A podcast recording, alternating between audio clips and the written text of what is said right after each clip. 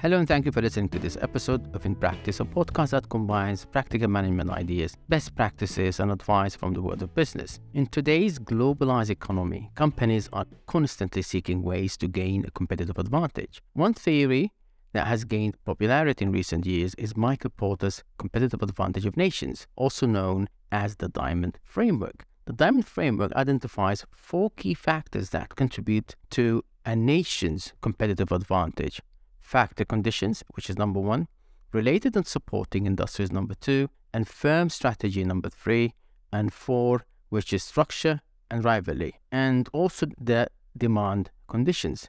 These factors work together to create an environment that fosters innovation, productivity, and competitiveness. Now we will explore each one of the four main factors in details. Number one is by starting with the factor conditions.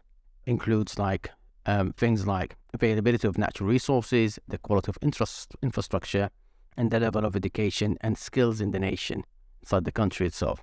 Number two, demand conditions. This looks at whether there is a strong domestic demand for a company's products or services.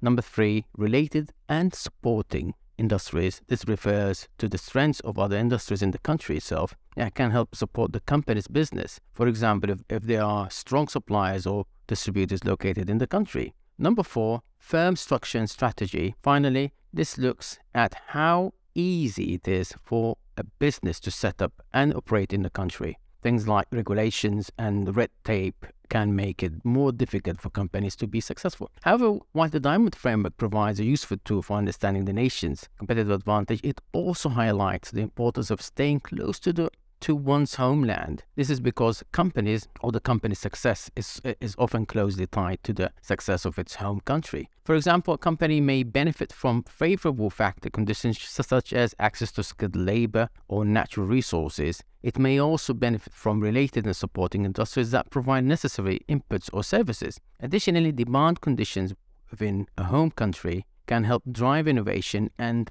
product development. Furthermore, Firms that are based in countries with strong institutions and supportive business environments are more likely to succeed in, in the long run.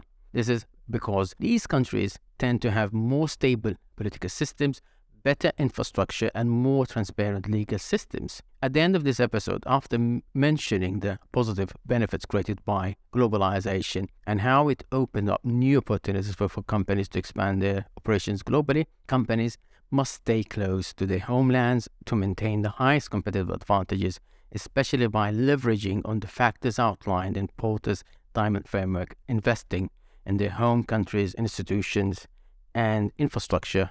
Companies can position themselves for long term success. Thank you for listening, and bye bye.